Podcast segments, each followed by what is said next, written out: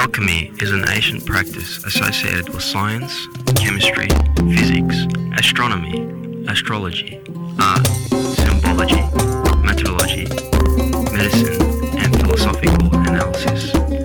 And despite that these sciences were not exercised in a scientific way as known today, alchemy is the origin of modern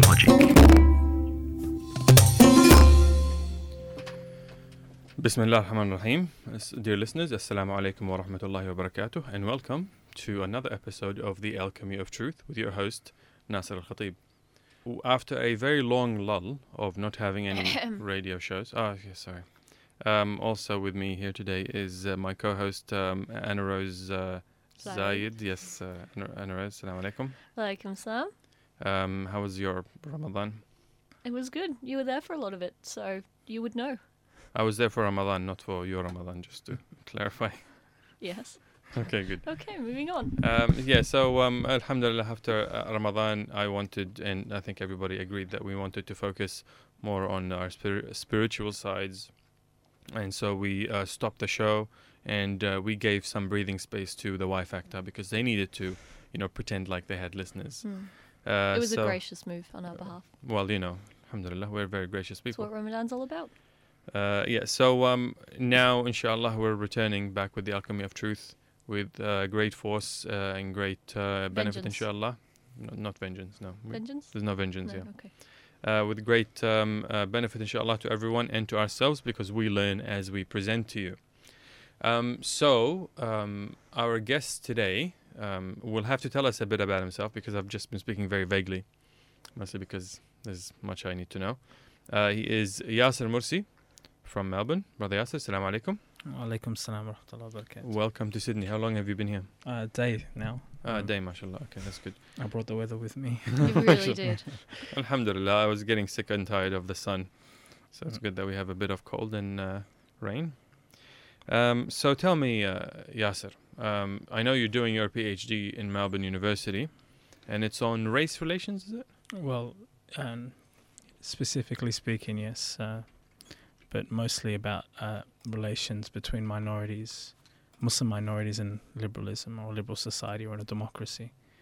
Yeah, Okay. And, Muslim uh, minorities in, in Western societies Western and liberal democracy. democracies. Yeah. Oh, mashallah. Okay, that uh, sounds very interesting. And when is it uh, due out Well, in a book? I've just submitted it, so I'm looking at process of anywhere between three to six months, depending on supervisors, inshallah, Ah, to be awarded um, a doctorate. Inshallah, you can uh, get. I don't know. You guys get HDs or something. Disneyland. No, we get uh, we get um, A funny hat.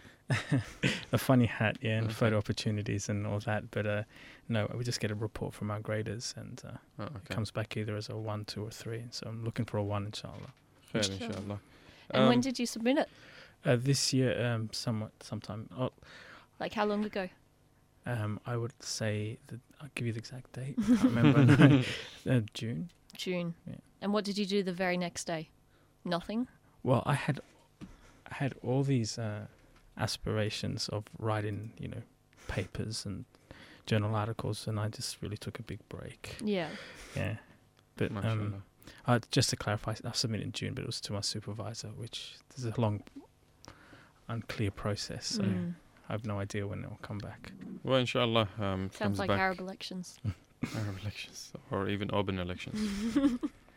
um, uh, this is a question that I've been asked uh, many times today by Anna Rose and by Yassir of what should the topic be.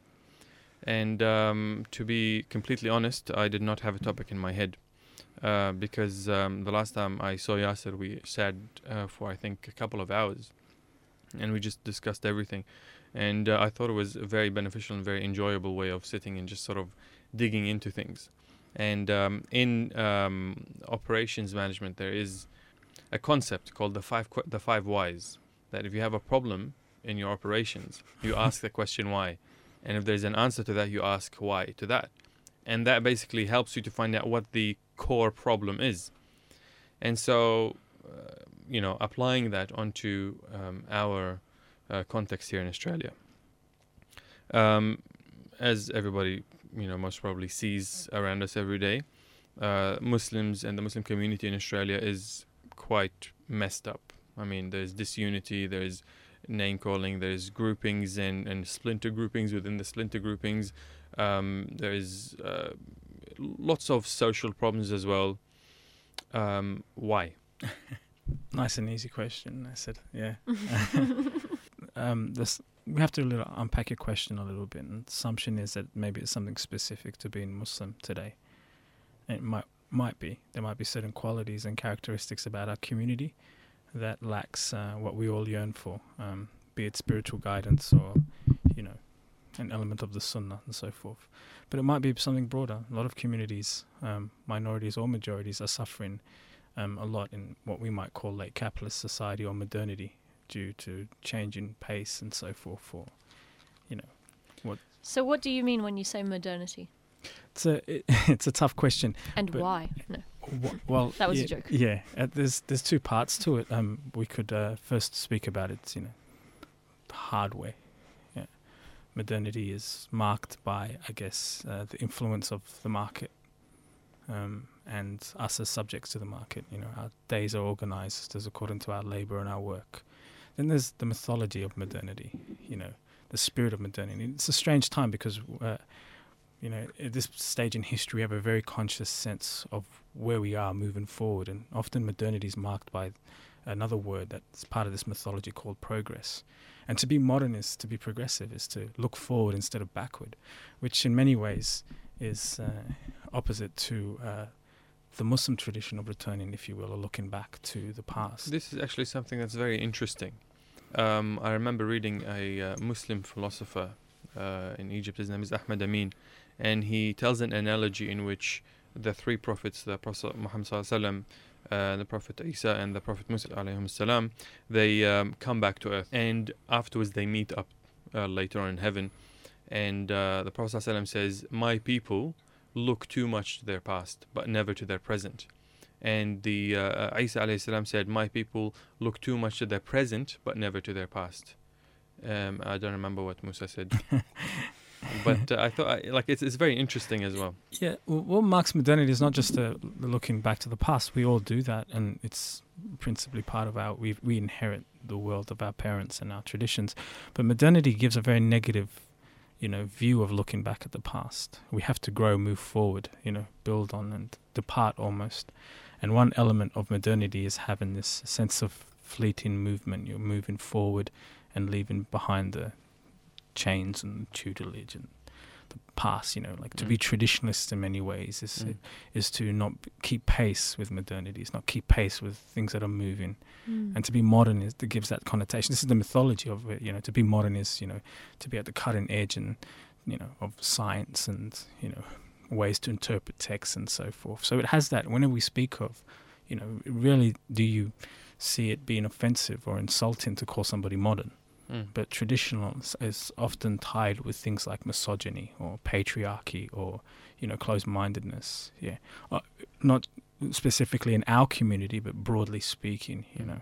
It's Um, interesting because when I think modernity, I think of um, Christian reform in Europe in a few hundred years ago. Is that a different modernity? Yeah, no, modernity has no one face. I mean, as I said, when we look at the hard wire of it, you the other side of modernity, the darker side, if you're the wrong side of capitalism, slums in places like India and Brazil Mm. belong to modernity. Reformist movements, like you suggest, ultra religious groups are modern movements. Yeah. It's been said time and time again that the likes of the Taliban and even the Salafi movement is a modern movement. But, uh, uh, you know, that's part and modernity has its mythology. And most ideologies in their mythical rendering of themselves only posit, the, you know, So would you say the Muslim community of Australia are on the dark side of modernity? Before you answer that, let me just say um, if any of our listeners would like to contribute, you can do so uh, either on our Facebook page um, or through Twitter um, or even through the phone number. You can call us uh, Australia 61 uh, Sydney 2 uh, 9724 3355 and I'll answer it straight away. Please make sure you have a clear connection. Please uh, go ahead, brother. Um, yes and no. Um, I don't particularly privilege uh, Western Muslims as having the same problems as Muslims in living in traditional homes, or we can name it that, or third world developing conditions. S what what we do share with them, though, is if you know, is a kind of post-colonial condition, is that we've inherited a lot of problems, and modernity can be, you know, one way for um, developing countries or the tricontinental South America, Africa, Asia, and of course the Middle East being part of that. Yeah, um, have inherited a lot of problems, and that is to overcome the colonial legacy. In that sense, we're on the dark side, if you will. But uh, Muslims in Australia, that's a little bit more complicated. I don't. I think many of us have escaped it, and our problems have more to do with identity than it does to do with the kind of things that hold back developing countries. Um, I wanted to ask about the Muslim community in particular, especially, I mean, uh, not especially, because these problems are prevalent also in other Western communities in which Muslim Mm. communities are a minority. Um, you see a lot of uh, stress towards traditionalism, towards knowledge, but you also see a lot of lack of knowledge and the etiquette that goes with it. So a lot of people are calling for classical studies and things like that, but nobody really understands what that means because they seem to just cut and paste and um, make massive mistakes along the way in regards to how they use that knowledge. Yeah, again, it's important that we don't like unfairly highlight the Muslim community as if it's a particular characteristic of who we are, whatever way you want to define Muslim community. What you've described to me, and when I hear it, initially I just think of it as a condition of what we may call modernity. You just have to look at a few things, well, our speed of things. You know, um, you know the our youth today gets frustrated when download speeds aren't working quickly. Um, I was with a brother, and we, will you know, God forgive me, we're driving through Macca's. Yeah. Never. I did that on Eid.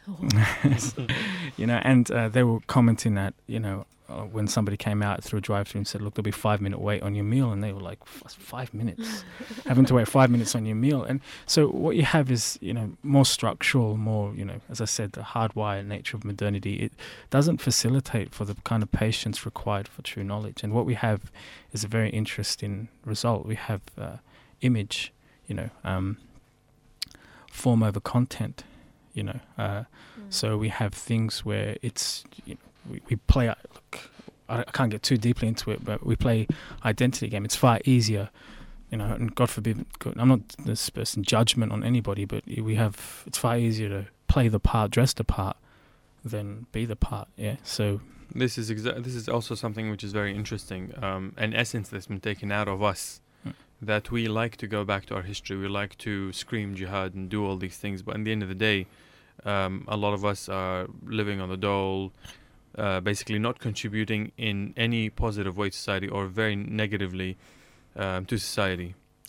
I don't know about that. You'd have to probably give me a set of stats and facts about whether it's negative. That's somewhat. uh, I'm not disagreeing, but I'm unconvinced. It's somewhat subjective. I think from a one perspective, and uh, we could look back at Muslims and say they're not doing enough. From another perspective, you can say, well, we have various different problems that mainstream normative society doesn't have, and it's entirely unfair to suggest, well, why aren't you pulling your weight? Secondly, we have different concerns and different aspirations and ambitions. There's no burden, I'm assuming, on secular success to tie their secular success to a spiritual end. Uh, Muslims have to negotiate, balance, you know, this world and the next.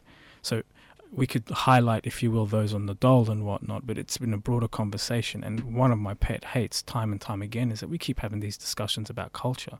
We keep having these subjective discussions about what's gone wrong, why don't we have these X, Y, and Z characteristics that we're supposed to have? And these conversations, outside of any meaningful discussion about how societies, economies shape the way we can act, are meaningless. They just make people feel good or bad.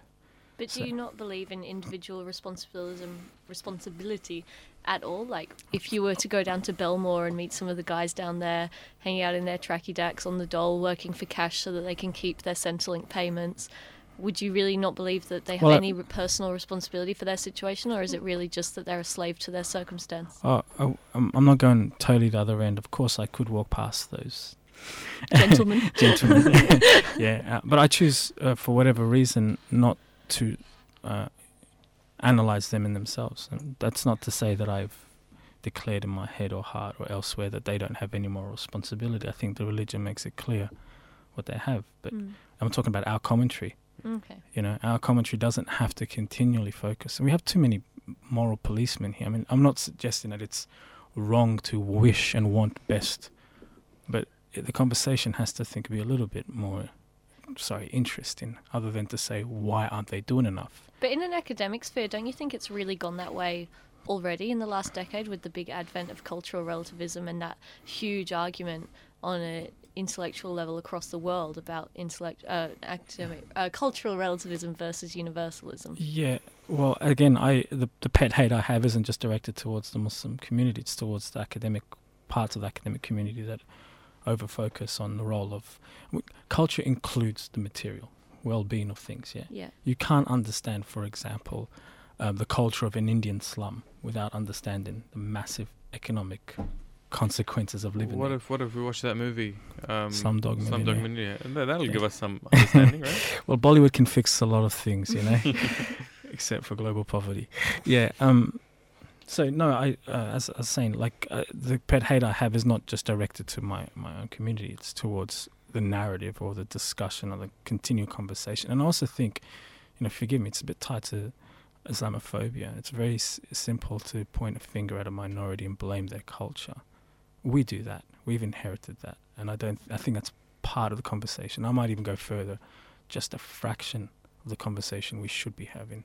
But I find that so interesting because in the academia I study, it really seems to be the other way in that culture is so emphasized as the condition um, as opposed to, you know, the personal being lazy and that kind of thing. So I'm interested that you do see it in other terms that academics are still being Islamophobic, are still blaming Muslims for being Muslim and therefore being lazy and that kind of thing because I- I've I never really yeah. seen that. I don't. I don't think, generally speaking, that's what academics are doing. I'm, I'm targeting those academics who stress do do that. culture. Yeah, Yeah. in the sense of, well, the reason why you act the way you act. Oh yeah, yeah, yeah, yeah. is because of your culture. of course, academia has you know many minds with various views and some stress agency, like we're talking about, Yeah. some stress structure. Um, I, I- I like that you're talking about culture because this takes us to a very interesting uh, concept here. A lot of the Muslims here talk a lot about Islamic culture and about their background, and um, they seem to be, or they may be reflecting what you said before. That there's a lot of you know anti-Muslim commentators out there who talk about Islamic culture, but the fact is. There's no Islamic culture. There's Arabs and Indians and Bosnians and, and things like that. Um, so, And uh, Mancunians. What? Mancunians. what's a Mancunian? Have you never heard of Mancunia? Are they Muslim? It's people from Manchester, Nasser. It's Ah, me. Okay, right. I had no idea, and also this is not exactly what I'm talking. It doesn't matter. Fine, exclude me again. no, there's uh, Mancunian. No, is- no, it's fine. Anyways, um, so then this takes us back to the to the concept of culture, Arab culture, let's say, or third world culture, and this takes us again back to our roots. So if we go back to um, you know an Arab country, Egypt or Jordan or Iraq, or if you go to Mm. India, Pakistan, these cultural practices are there. Um, I mean, I, so on one level, I'm confused. yeah, Um, me too. Why, Okay. Nasser? Why? I'll, I'll Okay, let Anna Rose, let's, the um, manicure, go first. By the way, I'm a massive Liverpool supporter. It doesn't bode well. Out. Out. Yeah. No, look. Um, w- what I'm talking about here is about um, a, a specific cultural practice that's um, uh, v- v- uh, not prominent, but um, a lot of uh, Muslims here um, do, which is basically cheating and thinking that cheating is success or trying to beat the other person. But this is something from one cultural background, which I'm not going to mention, but which is very well known that because there's just so much competition in the home country, they get the, they inherit this sort of um, attitude that the only way for me to succeed is for others to fail. And so even if there is no pressure uh, from a numbers point of view, you will still always ensure that the others fail, even if it doesn't have any contribution to your success. Do you have an example? I have many examples. I think he's trying not to mention. yeah, but not of the, the nationality, but of such a situation. Yeah, for example, I mean, lots of um, people from that cultural background, when they, for example, study at university, they make sure that the others do badly, either by, you know, getting them in trouble or by, uh, you know, helping them study wrong. I'm serious. These, these are things that have happened. I know that these are things that have happened because these are personal experiences or personal analogies that have been told to me. Uh, at well, work, if they're personal analogies, that must be true of the whole culture. All right, thank you. it's very constructive. Again, um, uh, at work, uh, I know a lot Well, of I people. think I think I get the gist of what you're saying. I do. No, I'm glad.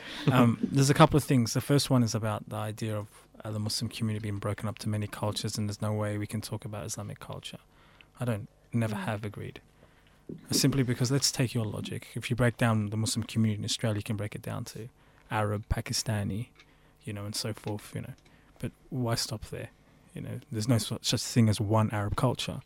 As you and I might argue, Egyptians are a bit different from Iraqis, and even within Egypt, we can keep going further. Yep. Yeah.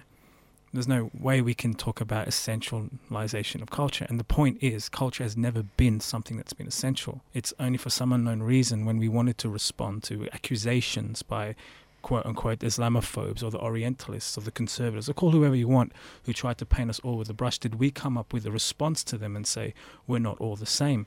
And this was partly by a caste or class or crowd of Muslims who wanted to distance themselves and say, we're not like the Taliban, we're not like bin Laden, we're not like these fundamentalists, we're not like the youth in Western Sydney.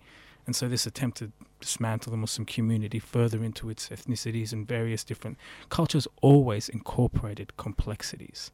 Yeah, but what defines a culture is its similarities or what brings it together. So let's talk about what how we can describe the Islamic culture. Well, let's not talk about Nasser who he is, and that is everything you've done from day one to now. Let's talk about who Nasser wants to be. And I can almost guarantee you, just as a guess, Allahu Alam, that who you want to become in many ways is shaped by your Islam. You want to be a better Muslim. Yeah, you want to get closer to the Quran, maybe develop an ihsan, an adab that reflects the Sunnah. Yeah, that coming closer to something, yeah, is what ties Muslim community together. Not what we are, who we want to become. And that's what we can describe. Because culture has many parts to it, one of which is all the practices that we do. And let's be careful here because what we're preferencing in 1400 years of history is the nation state. Why bring up Albania? Why bring up Bosnia? Why bring up Egypt as if they're static and um, for you know eternal entities? They're not. If we take the Quran seriously, the eternal entity is Allah Subhanahu wa Taala, and the Muslim is his slave. So there's two parts to it here: what we are and what we will always be changing. One day we could be Australian, maybe Australia and New Zealand will merge and we'll be Australasian. Who cares? But the Muslim is something altogether different, and that is an aspiration, and it goes beyond that into the hereafter. So I've never bought that part that there's no such thing as an Islamic culture. You and I are here for a reason. I married an Eritrean sister for a reason. Well, she's not your sister, she's your wife. She's my wife now, yeah. For a reason. Another great one by Nasser. Alhamdulillah. you know, um, there's a reason why I can get have conversations with uh, brothers and sisters from all different types of ethnicities on the, f- the flight and the concerns of, of Syria, for example. Yep. Yeah, so that's the first thing. Now, in response to the second part of your discussion about, um, you know, there's particularities. You know, you met, you answered yourself. I thought when you said they come from a culture where it's deeply competitive, and uh, when they get here, they don't know how to undo that. Now, there's a couple of problems I have with that. In it's and look, it's a fair enough question, but um, again, what standard are we, measuring it against? And I and I think this, and forgive me, this is a speculation. It's an ungrounded fact. It's a you know an intuition on my behalf. I think we have these conversations because we're not successful in the West, and then we look back and try and explain why. Yeah. When you say we, you mean the collective community? Yeah. Yeah. I'm not successful in there's a major gap between our aspirations and our reality. Our hopes, yeah, and who we are. You're talking about again success, spiritual success or A- material and everything. success? We're, we're And Yeah. is this, do you think, intergenerational? Because to me, I look at people my age in their very early 20s who are now going through uni in the courses that their parents could never get into because they didn't have the language skills because they were first generation migrants. Um, and who are being really successful in these Yeah. courses, and who, once they come out of them, will be going into career paths that I, I, capitalism won't allow anybody to fail from any community. Like we will get doctors and lawyers and you know radio jocks and you know But when this happens, do you think that paradigm will still exist then? it, it depends, and I think it depends on how we manage our secular success or uh, with our religion. And part of the part of secularism or liberalism or modernity is it gives you very little time to develop your religion. I mean, just take your working hour day, nine to five. If like typically you've got your job in which you're helping build a system that in many ways is helping unbuild, you know, the traditional world that we've come from. Yeah. You know, you have the irony of people being against the Iraq War, for example, but working in a factory that kind of a plantation that pulls out the rubber that a few steps down the road is ma- making the tracks for tanks. Yeah, so it doesn't matter. You know, we work in such a way and we're alienated from the result. That's the first thing. It, it, it will never allow you not to succeed. There'll be failures, I'm sure, but we'll get the doctors and the lawyers and all sorts of things. The real test. I mean, uh, look, the doctors and the lawyers, they've been coming for the last 20 years. Oh, the, yeah. the, the, the community But- is still a failure. If you if you compare it to other communities as well, and um, can, I really want to know well, failure at what? um, the community is fractured. Fractured how? It is not united in any way. It um, just disperses Okay. like uh, um, um, I don't know. I, I don't want to Nasser, I may suggest this. No community can be united with the existing system because you're supposed to be alienated in the sense of this. Your job in this logic is to produce and consume, yeah? Labor. Okay, that's your point. The idea that we can come up with a collective community outside any material, okay, conditions is somewhat, you know, unlikely. You ca like what builds a let's say forget let's give you an example. Let's say we get a bunch of Muslims and our job is to build a well. Yeah. That's that building the world together along with our culture, our, our sunnah, our Quran, you know. That's what builds the community, our labor, to be able to build the world. Now if we all go and building different things in different directions and then coming back at the end of the day to think that we can come together in some, you know, undefined unity. It's not going to happen. What builds a unity uh, is an objective, and it's not meant to happen here. We are, to give you an example, we're all Australian. That doesn't have any meaning other than our citizenry. And we can be defined by the taxes we pay, the fact that we may vote, yeah, or some of us do donkey votes, okay, the fact that we participate in the laws. All of these objective things, unconscious things, ties us together and makes us Australian. The rest is just commentary. And as far as commentary goes, we will always dispute and debate. Yeah, and I know what you mean by us being this, you know, ununited and so forth, but it won't happen if the conditions are not there to allow it to happen. and the conditions will never be allow will never allow it to happen. No, not necessarily. I don't think it's. I'm not that fatalistic. I'm just thinking. And what ha- conditions would allow it to happen in well, we have small communities within the community. because that's the issue like i can't see it ever happening for the fact that i don't think there is especially in australia but really anywhere an islamic community as such a cohesive islamic community there's always cultural communities based on language and cultural practices and cultural norms and understandings. Um, and so i don't think it's particularly different to anywhere else in that you know you look at people from eastern europe but they don't hang out as a pe- person from eastern europe even if they're all part of the orthodox church they'll hang out in the russian group and the bosnian group and the Do- greek group Do they? I mean, yeah take- yeah they take- really do It's like Pakistani community. I I know t- two types of Pakistanis yeah, off the top of my Yeah. head. Yeah, I'm sure there's more. Yeah, all right. So let's say as archetype stereotype, we've got a couple of Hezbollah brothers at one end, and then I have another secular doctor medical students at another end. They Mm. don't hang out with each other. Yeah, yeah, but that's what I mean is that it's never so cohesive ever. Yeah. That it always goes further and further down. But then you look at the communities in Sydney, and people do hang out in communities like you and your Iraqi community, and then the Egyptian community hangs out all together. The Palestinian community do dinners and that kind of thing. So communities exist, but they're not an Islamic community. They're just cultural I, communities. I agree. I agree. I don't dispute that. I'm just saying a a community can be best understood with a, an objective, and if we don't have that common objective, then Yep. then it might be very hard to say why aren't we united. But don't we have that common objective in Islam? We're supposed to, but the problem is if Islam is just, you know, personalized practices, forgive me if it's just about praying and so forth. We have that. We that's what ties goes back to my early comment. That's what ties us as a community. But what you're talking about is we're fractured today. Why? Despite praying together, despite sharing Ramadan together, and we're fractured today at the level of politics, culture, maybe a sense of morality, response to whether or not we should engage with the government, or maybe about moon sighting. but we're not fractured today on the essentials of Aqidah. I think, of, you know, if you take the Sunni world, you know, Ahl al-Sunnah Jama'ah's foundation, we're not, we're not that fractured.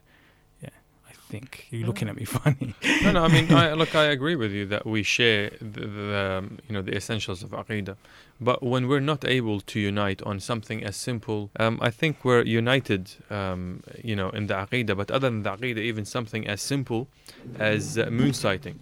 Um, I mean, something which uh, the Mufti was able to do. uh, was to convince people that we're united in most everything, and so then uh, the different opinions don't matter. That what matters is the unity. Um, and so, but you know, uh, had it, uh, you know, had it had this type, this type of um, um, feeling or this type of attitude before to unite in other things as well, that would have been great. But what's happening now? Things like, for example, um, 22, 25 million dollars coming out in charity out of Australia every year for Muslims, but it's just going all over the place. And like the thing is, if we could use that 25 million dollars in a united way, um, with some, you know, AFIC-like structure, it would benefit us so much. Well, you know, it's been said. Take for example, the Jewish community uh, donates billions still to Mm. Israel. Yeah, and it's been said time and time again. Why can't we be a bit more like that? Look, I, I re- well, the, there's a very simple answer. We we don't have the same problems they have. I mean, if you break it down, they've got the problem of um, anti-Semitism, which you know for many of us has been used as a veneer to hide um, their hold on Palestine. Yeah, that's their problem. The state of Israel Yep. at one level. Mhm. Yeah. Look at us. We have problems everywhere. From Kashmir to Chechnya to Burma to Somalia Mm. to the to the you know Arab uprising to minorities in France, in the UK, here. We have problems everywhere. And we are a diaspora community at many levels. You know, it's unfair for us to comp- continually project this ideal without looking at the severe problems that we have. It's unfair. We, we have we have to be specific about it. And what, what I and I dislike about this cultural conversation, why aren't we different? Why shouldn't we better? Is because it really does at most times lacks uh, important reading of our condition. And all it ends up doing is making us one of two things. Half of us feeling better that we're not like the other half. Yeah. And we have this concept of once we, we get pleasure in our own pain. We get pleasure in describing how bad we are. Yeah. There's a little, a little enjoyment in condemning the fact that we shouldn't be like this. So that, that that's that's the way the conversation's at. And all I'm saying is there should be a focused objective, and that focused objective first and foremost isn't should be let's all unite under X.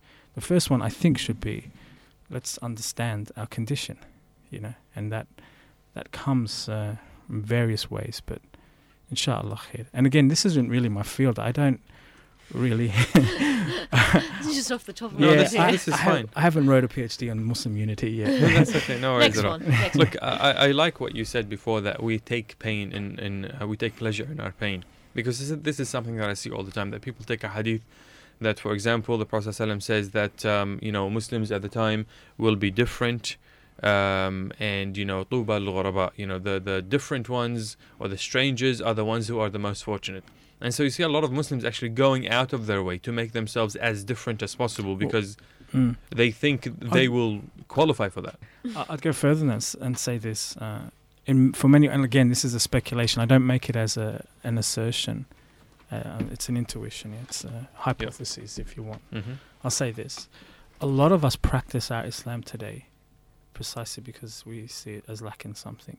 Just, just take it as a, you know, what I mean by that is, classically, uh, Hizb ut-Tahrir. What does it say? What's missing is the Caliphate. We need the Khilafah. Once you bring back the Khilafah, it gives us the proper structure to create the conditions upon which we can prosper. Yeah, let's say the Salafis say what's missing is, uh, you know, the example. We've had too many cultural rust built on us. What's missing is the example of the first three generations. Again, our modern Islam is lacking something. Maybe traditional Sufis say what's missing is the isnad and the adab and the tarbiyah of the awliya and the chains between us and our scholars and our sheikhs. Yeah, that's missing. That's been severed. Again, what's missing today is that we we continually describe our Islam in that which is lacking. Yeah, and so it's that you know taking pleasure in pain. We're also affirming our Islam by what's missing today. We're longing for something, and that is a deeply post-colonial condition because we've had a rapture. Yeah, we've Mhm. had something go wrong, Nasser, you look incredibly stunned. Uh, no, I'm ex- very excited. and because something's gone wrong. Now, what happens is after this rapture, we've turned up. It's kind of a cultural amnesia. We don't talk about it. We don't talk about it. What we talk about is the, why are we like the way we are today. You know, even the progressive or the moderate or modern Muslims, if you will, what they see is lacking about us, well, they don't say it as such, but what, what's lacking about us is the Enlightenment Project, the European Enlightenment Project.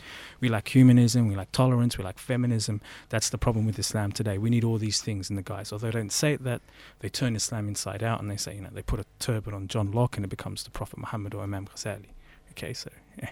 the point is, things are lacking. So to go back to that point, um, I don't think we've we should be overcritical of. I know this sounds incredibly out of sync with what we shouldn't be overcritical with ourselves. What we should what we should do is take a, I think, a breath, calm down, yeah, and understand that the conditions that we have had to endure, and even today, I mean, like many of us still cry endlessly for, for Syria. A new episode, as if Palestine wasn't enough, you know, a new episode of uh, these images that have crushed us. Yeah, it is continually year after year. We've so much, have to, had to absorb so much, and I think it requires um, a broader understanding of why, as opposed to why not. I'm, I'm very glad you mentioned post-colonialism. I was trying to find a um, segue. Post-colonialism. you provided it. it's better than your usual ones, which are like, yeah, the weather is nice. So speaking of post-colonialism, well, um, this is something I'm very interested in. Um, I read, what's his guy's name? Um, Zizek, it. Nope, the other guy. The the really good-looking Muslim guy. Tariq Ramadan. Nope, not oh, that guy. I didn't say that. Um, As Aslan, Aslan, Reza Aslan. Okay. He t- talks about the history of um, sort of, I guess, the late 1800s, when you had two uh, schools in in Pakistan and India, or you know what what was then uh, India. Uh, one of the schools was basically a person who was very pro modernism. He wanted to leave the traditional way of teaching and learning, and saying Khan. is it? I'm not sure. I don't Yeah. remember the name. And the other person is a person who was very much against that. He wanted to go through the whole, um, uh, you know, Islamic um, traditional way of teaching. And so they would maybe teach, you know, maths and philosophy and things like that. But the the basis was around Islam, around the, the Hadith and the Mm. Fiqh and the Quran. And so I thought it was very interesting as well because then he goes on to talk about uh, Afghani and uh, Sayyid Abdu. Um, so I, I, what you mentioned here, this rapture, this is the most incredible topic that we we um, can talk about because it really t- um, touches on why everybody's just so messed up. Yeah. And you again, you, Mm. you may say that oh we're not messed up, we have to look at other things, but that's the reality. okay. Fair here, enough. Yeah. And in any third world country, I mean, if you go to Africa, if you go to India, if you go to, Africa's not a country. I know that. okay, just gonna. I was gonna say there. Indian subcontinent as well. That's not a country either. My my point stands. I mean, Maybe. anyways. Uh, so you go to these, uh, you know, Muslim countries. We're talking about Muslim countries here. I mean, other third world Yeah, countries okay. have the same problems, but we're talking about Muslim countries here. Okay. Um, they're like a guy who got beaten up and he's on the floor, and everybody's telling him to get up while kicking him at the same time. Okay. Um, and so I, I want to, I guess, understand how is it that we became like this? What was the process? It's very simple. Again, uh, forgive me. This is what gets me quite. I mean, look, I can't help but be passionate about what I do. You know, and Of course. it spills over into quote unquote aggression and anger. I really get a little upset at uh, Westerners. Yeah, you do. You called me a fascist. anyway. um, yeah. Um, looking back at the third world, yeah, and speaking of failures, okay. Um, let's take Africa for example. Right, Africa is one of the wealthiest continents on the planet, and yet, in human society terms, it's the poorest, and that is mostly because all of its wealth goes outward. African states don't trade well with each other. And that is a legacy of colonialism. Colonialism isn't just about our language, our culture, our epistemology, how we come to understand truth, whether it be, should be reason or revelation. It, the rapture was fundamentally an economic one, and it's still the same today. You know, the third world countries are suffering from global poverty as much as anything else. And yet the conversation is always about how to interpret who we are. Yeah, that's the first thing. So I get a little upset when it's genuinely reduced to how do we interpret what it means to be us? The first thing is look, these stats are, phenomenal, they're amazing. th- three billion people live under two dollars fifty a day. Yeah, it takes what five liters of water or something like that to make your average bottled water, and yet bottled water is shipped from people who have clean water to people who have clean water. Yeah. Yeah, there's all these statistics that get neglected in the analysis of things. And when we speak about colonialism, we are predominantly speaking about material exploitation that is carried on into third world exploitation. Okay, that's the first thing. That's where the conversation should be now. Introducing what you said, what went wrong, you know, why we've had this challenge. Well, this has come through mimicry. We, some of us associate Europe and like hear it all the time. And this is what I mean by my anger or my passion or whatnot. Yeah, all the time, people talking about, well, why can't we be like Westerners? You know, they've they're scientific, they're secular, they're and we attribute success to to abstract things like democracy. We, we we attribute success to things like secularism or the fact that they're tolerant. You know, it's one of the biggest misconceptions that somehow peace is a result of the attitudes of people being tolerant. Peace is the result where no one has to starve, no one has to worry. Yeah, it's not the result of you and I being able to turn our other cheek and accept each other's view in some highbrow assumption that we're so tolerant we can adopt to multiplicity of truths. That's that, that we're higher human beings. yeah, that's a fictitious. That's what Westerners tell themselves to justify the potential of their middle class guilt. Why? Why am I better off than those elsewhere? And we like to think it's about our culture or our thought. In many cases, it's simply about the underlying material conditions. That's the first thing. Now, the debates about epistemology. How do we understand Islam and modernity? Should we adopt the secular sciences? I think traditionally we never had that problem because I don't think there was a gap between science and religion. That's come out of a secular narrative where the secularism has associated all things science and to itself and then spat out yeah the remainder and called that remainder religion. Well, of course, religion's narrow now because you've taken everything out of it.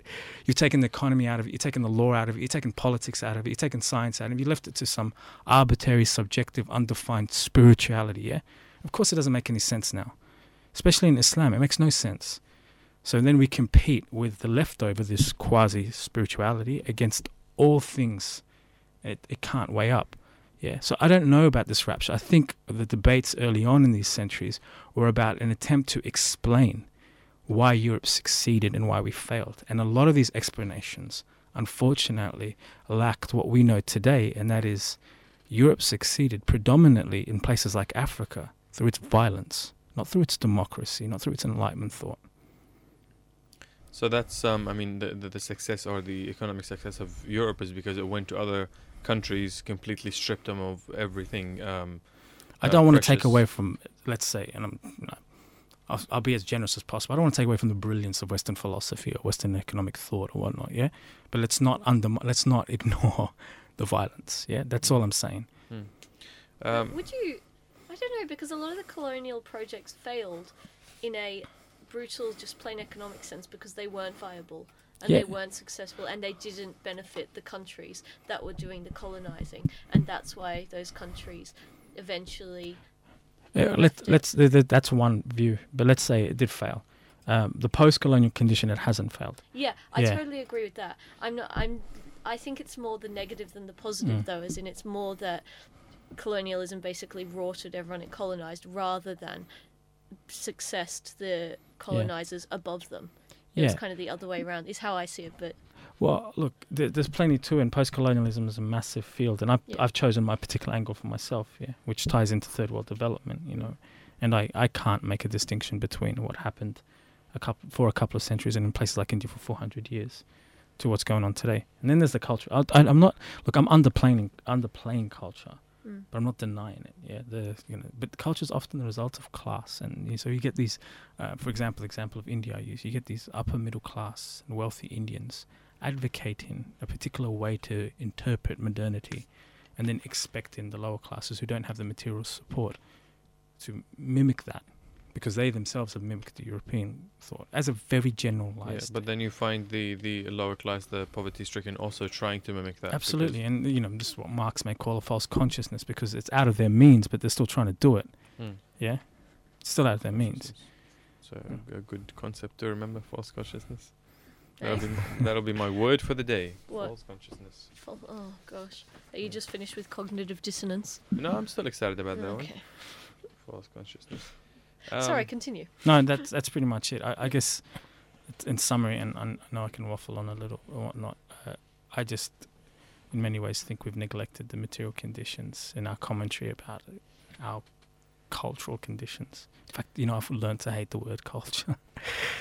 Um, uh, yeah, it's uh, very interesting as well because when you see Muslims, you see uh, different interpretations of what that could mean. So you see some who, um, up, you know, embrace their cultural background. So, for example, I'm just going to give a random example, and I don't mean anything by it.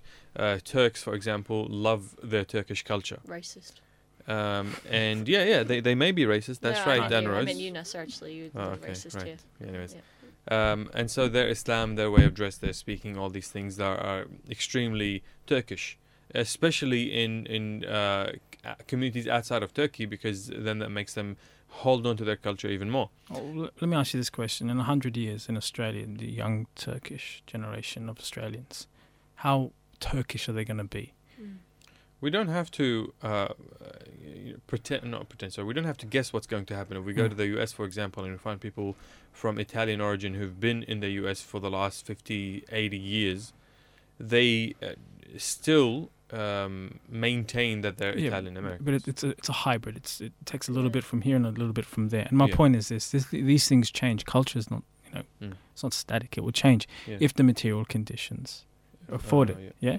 And that's all I'm saying. I'm not I'm not going to say that there's no problems with the community in respect to nationalism or anything like that. I'll repeat. What I think is that we overstress it as part of the problem without bringing back in the material conditions, the class Mm. divisions, the gap between the rich and the poor. It's, it's lacking in our commentary, and I don't know why. Don't- we will talk about people's ignorance, how people don't know the Quran, you know, or how people don't learn the adab. You know, again, adab now has come to be like central focus point in our community. Everything can be reduced down to the lack of adab. We speak about these things, but to create an institution, yeah, that allows our youth to go there and learn the proper adab as tied back to the shuyukh and whatnot, that costs money in this society. Things aren't free here. Mm. And for that to happen, it means the material conditions have to change. And I think we stress too much. Again, going back to that lack, we describe what's missing. Islam becomes, you know, wor- not not worshipped. Islam becomes enjoyed by what's missing from it today. So what's missing today is adab. Oh, we stress on adab. What's missing today is, say, you know, um, the perfecting of our sunnah. Yeah, that's that's what we enjoy, and uh, that's fine. But it's, I think it's interesting. Mhm. That's very interesting. That's the uh, um, the there is no spoon um, idea. That when we're talking about culture, we're just wasting our time because the underlying. I, I, I honestly think so. Not as look, culture informs you, gives you aspirations, it Yeah. shapes your desires and your practices. Very important. But as a solution, I do think it's a waste of time talking about changing people's cultures because they're not gonna. Yeah, I mean, again, it's it's something that's um, like you said, changes naturally. So yeah, it does. It, it, it's, they're not. You, know, you you can't plan this stuff. Yeah. So if, if you all you, all you it- can do is create the the conditions that are potential to change. Mm. Say, for example, you want better adab in the community, then create the institutions. Yeah, Mm. create the schools. Yeah, maybe then it's a result. Yeah, but and that- that's fine, and we're doing that. I'm not. I'm, you know, I haven't. I haven't looked deeply into it. But what happens is, in our commentary about what's wrong with the Muslim condition today, we say things it lacks adab. That's meaningless. That's utterly meaningless. That just makes you feel better, maybe, but it's meaningless as a solution. Yeah, and also it's adab like basically means that people are rude, and Yeah, that I- means that you're not rude. Yeah. It's uh, and again, I, I, I want to be very clear. I'm not undermining the role of adab in our mm, tarbiyah or. I'm not saying that. I'm talking about it as a solution. Mm. Um, Jazakallah khairan. Uh, we've come to the end. Actually, we've got 12 minutes, but we've come to the end of our show uh, for tonight. Wow, executive decision. Oh, It's you all guys- right, we're done. Well, Do you have any other questions? No, I'm good. Okay. What are you gonna do now? Um, I've got a couple of job opportunities interstate, potentially overseas. I don't like living in the West, to be honest. I, Really? That no. shocks me. Well, where do you want to live? Like in Egypt? I don't. I don't know. I don't think anywhere else will be particularly better or worse. that's the thing, then, isn't it? I so don't. then, I don't have loyalty to any place. Yeah. Yeah. but I don't. I look. I don't like it. So the, the worst, uh, the, the West is the worst place in the world, other than all the other places it's in the world. it's not that. Let me let me like I'll give you an example. Uh, it's I was speaking to this with a brother yesterday. You know, um, I watched a documentary about, and you know, I've, I mentioned a couple of times now, it's slums. You know, I watched a documentary about a group of a family in Mumbai, and their job is to pick up. I know the time's running out. I'll be very quick. No, No, no, we've You've got got plenty of time. minutes. Go Don't on. worry. I, I watched this documentary, and th- their whole job, they live in a rubbish tip. Yeah, Mm. their whole job is to pick up plastic, and for major corporations that come and recycle it. Sixteen hours a day, family, kids, you know, uh, in, inhaling toxics, uh, going through feces, Wow. barefoot, and they live in this tip for 16 hours a day. Yeah, and this isn't just a one-off. It's as I said, you know, the majority of the world has to suffer through poverty. Like in the in, in this hour, maybe fifty thousand children have died. Fifty thousand children have died from poverty-related diseases Wow. and a lot of contrast that to our conversation in the West. We're worried about what you know representation we have in major newspapers. We've taken this unfair burden that our responsibility as the youth is not to alleviate or combat this poverty, this you know violence in the third world or in developing world or our homelands. We've burdened our responsibility, you know, to sedate or overcome the hysteria of racists. You know, we're not terrorists. We're not wife beaters. Let's create a museum. Let's uh, create a, a pick up the rubbish day in the park to show that we're normal. You know, so a lot of our politics, I can't, I, I don't find place here. And secondly, I have this immense amount, and I mentioned middle class guilt. I'm middle class, undoubtedly. I'm Western. I was born in the UK. It's not like I'm. Oh, Finally, everything you say, I'm like English. yeah, I'm not lamenting. Uh, you know, an inauthentic condition. But the plastic, uh, you know, in the rubbish tip, I remember I started typing on my computer and I couldn't in my head break the link between the plastic on my lap on my keyboard and these kids picking them up in Mumbai. So are you hoping to get into something to change that? No, I'm just saying this place, yeah, takes away too much from, like from me. I'm not saying it's, and you know, or when this is what was quite depressing about it. When I picked up my daughter, she's three years old. You know, bro, I felt guilty that she was happy. That's horrible feeling as a parent, yeah. And I can't unless I do something internally, academically, or otherwise. I don't like being part of the conversations that young Muslims are having today. I find them incredibly boring and a little bit privileged. And so when I mean I don't like it here, I just don't know how to connect. And that doesn't mean I don't have lots of wonderful friends, brothers and sisters who I want to give a shout out to. Salam alaikum, especially I Melbourneian, the don't hate you, I cultured, you, I don't hate you. the cultured Melbourneians out there. Yeah, sorry, Sydneysiders, but um, you know, and my Nurse is with hosts- you. Yeah, and my hosts here in Sydney. But honestly, bro, I, I it's a little touch depressing. Jazakallah khair. It's very Like- insightful, and um, um, I'd like to say that I agree with you, but then I'll just sound like this guy who wants to say, "Yeah, yeah, I'm deep too." So never mind. Um, Jazakallah khair, bro. Uh, wish you all the best, and um, radio station will be your home whenever you come down to Sydney again. Barakallah feekum. Um, and to the other guys as well. Um, shout out to Mu'adh in Indonesia. And to Nasser's mum, our only listener. And It's been and great. If I might, just quickly to my daughter Yara, and Oh, Our yeah. second listener. To, Doubled our base. I don't think she's listening. I think. No, we've, we've actually got a couple of can guys keep from the Asia dream. as well listening. oh yeah, hey guys. Yeah. Oh, we have to say our words to freak them out. Yeah, jihad and jihad. Yeah. Okay. So now Jihad and jihad. that that will That's maintain. all you've got. their listening. I can't actually say anything that incriminates me. I just I have to be vague enough. Um, Jazakallah khairan to everybody who listened to us and to contributed uh, through the Facebook uh, group, um, and who called us. Nobody called. Yeah, today, thanks that's for all the calls. All right, Not. so we will continue um, next week, inshallah, with a very exciting topic. Will we? Uh, we are, yes, Oh. we are. Um, so again, And- Jazakumullah khairan. Jazakallah khair for you. Thank you for having me. Uh, it's it's a pleasure as always, and uh, thank you, Anaroz uh, Zayed, for uh, coming on the show and contributing nothing other than corny jokes. Me. Con- It's what most fascists do. wow. Uh. Way harsh. okay, alhamdulillah. Um, so we come to the end of our show now. Um, I bid you all adieu. Um, enjoy the weekend. Uh, this is the host. No wonder you of- needed 12 minutes to say goodbye. I know. Every This week. is- He just can't let go. I, I, I'm not going now. This is the host of the show, Nasser Al Khatib. Assalamu alaikum wa rahmatullahi wa Walaikum. Barakatuh. Lovely. Okay.